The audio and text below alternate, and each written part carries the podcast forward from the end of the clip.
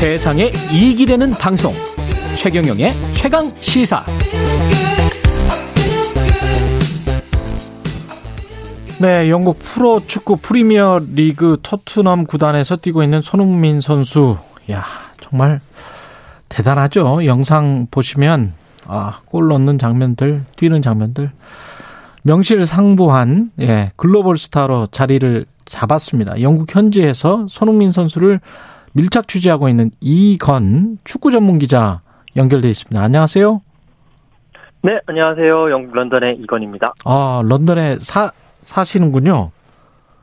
네, 지금 런던에서 특파원으로 네, 아, 나와 있습니다. 아유, 부럽습니다. 예.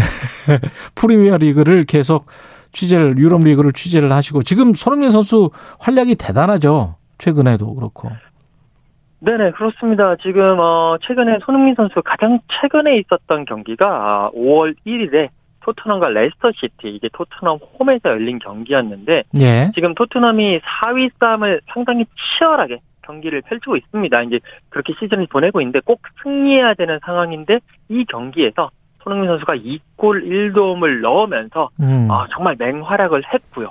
어, 이 경기 이전까지 손흥민 선수가 올 시즌 리그에서 17골을 기록을 하고 있었거든요. 그런데 예. 2골을 추가해서 18골, 19골, 18호 19골을 넣으면서 어, 올 시즌 리그에서 19골 7도움을 기록을 했고 이 기록은 한 36년 전이에요. 1985년, 예. 1986 시즌 독일에서 뛰던 차범근 선수가 기록했던 어, 리그 17골보다 두 골을 앞서면서 아시아 선수로는 유럽 5대 리그 단일 시즌 리그 최다골 기록을 새로 쓰면서 명실상부 글로벌 스타로 다시 한 번 더제 어, 어, 자리를 매김, 대매김하게 됐습니다. 멋지네요. 이 저 19골이라는 게 그 어떤 의미가 될까요? 몇, 몇 경기나 뛰어서 지금 아, 19골이 된 겁니까?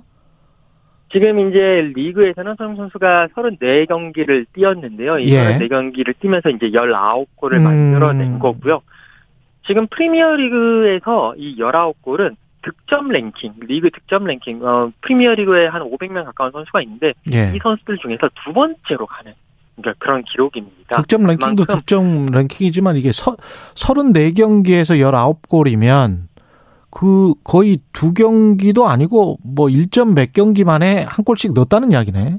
그죠? 네네네 맞습니다. 그렇기 때문에 나왔다 하면 한 두 경기 정도 했다 하면 골을 넣는다라고 보시면 되고 여기에 손흥민 선수가 사실 뭐 최전방에서는 원톱 스트라이커나 투톱 스트라이커는 아니고 윙어거든요. 측면에서 그렇지. 이렇게 활약하는 윙어인데 이런 선수가 그러니까 최전방 선수도 아니고 이런 윙어 선수가 이만큼 19골 넣는다는 것 자체가 어떻게 보면 어, 프리미어리그에서 정말 top class 선수다라는 것을 한 번 더 증명하는 뭐 그런 기록이라고 보시면 될 것 같습니다. 그 경기는 직접 보신 적이 많으세요? 어떠세요? 영국에서? 어, 저 같은 경우는 이제 손흥민 선수의 홈 경기, 원정 경기, 그리고 이제 토트넘의 그 유럽 원정 경기까지 다 따라가면서 네, 매 경기 현장에서 취재를 하고 있고요. 올 시즌도 이제 손흥민 선수 경기는 지금 다 보고 다 열심히 취재를 하고 있는 상황입니다. 좋겠습니다. 그 현지 관객들 반응은 어떻습니까? 그 골 넣을 아, 때랄지 아, 뭐 이럴 때. 네네네. 이제 현지 항상 이제 경기 끝나고 뭐 예.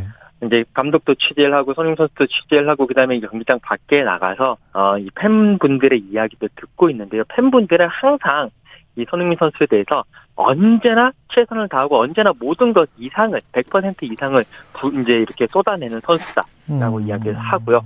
특히 골 넣을 때는 저희가 한국인이니까 예. 그냥 지나만 가도 뭐 손흥민 선수의 응원가가 따로 있거든요. 그 예. 응원가를 불러준다라든지 뭐 또 잘 안 되는 발음으로 손흥민 선수에 대해서 손흥민 막 이렇게 하면서 넘버 원 이렇게 엄지도 이렇게 치켜 세우면서 예. 정말 뭐 한국인들 많이 뿌듯하게 하는 그런 반응들을 많이 보여주고 있어요. 그 손흥민 선수 인터뷰도 많이 해보셨을 것 같은데 뭐라고 해요? 손흥민 선수는? 어, 이제 그 뭐 18호 19호 골 그러니까 레스터 시티전 끝나고 난 이후에도 이제 취재진하고 선수들이 만나는 공간이 있거든요. 그 mixed zone이라고 하는 예. 공간인데 그곳에서 이제 인터뷰를 가졌는데 이 손흥민 선수가 정말 또 대단한 게 항상 이 자기가 골 넣어도 자신의 기록을 뭐 자랑하거나 이 골이 좋았다 이런 얘기보다는 어 팀 동료 선수들이 도와줬기 때문에 나는 골을 넣었고 내 음. 위치가 골을 넣는 위치이기 때문에 그럴 수밖에 없는 거다. 이 골보다는 항상 팀이 승리하면 팀 승리가 우선이고 팀 승리의 기분이 좋다. 라면서 이게 이제 뭐 매번 그런 얘기를 하니까 정말 이 선수는 정말 겸손한 선수구나라고 느낄 정도로 항상 그런 얘기를 뭐늘 하고 있기 때문에 상당히 좀 인상적이었다라고 보시면 되겠습니다. 그 손흥민 선수가 지금 31살이죠. 네, 1992년생이거든요. 1992년생 31살인데 올해 들어서 완전히 물이 올랐나요? 그 31살 어떻게 보면 전성기를 지날 수도 있는 나이 아닙니까? 축구 선수로는? 어, 지금 요즘 같은 경우에는 예. 이 축구 선수들의 수명도 한 30대 중반에서 후반, 크리스티아노 호날두 선수 같은 경우에는 지금 한국 나이로 38세, 38살 정도 되거든요. 아이고, 예. 그 정도로, 네.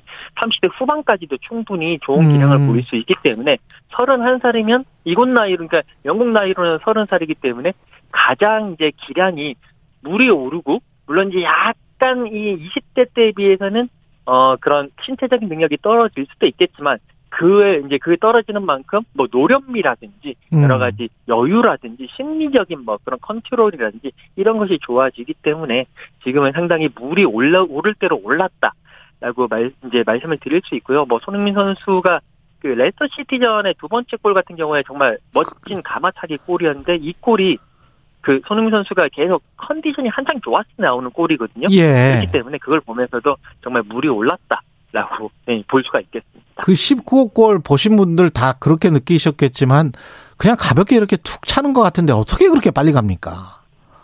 아, 그게 일단 기본적으로 손흥민 선수가 가장 큰 강점이 빠르고 그다음에 이제 슈팅력이 좋다라는데 그 예. 슈팅력이 좋은 가장 기본적인 원천은 발목 힘이 상당히 좋다라는 오.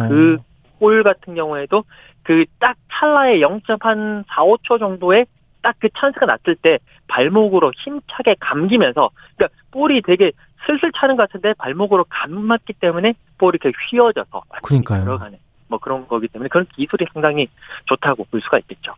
지금 아까 19호 골 해서 득점 랭킹 2위라고 그랬죠? 손흥민 선수가. 네네 맞습니다. 그러면은 혹시 뭐 득점 왕도 될 수 있나요? 어떻게 보세요?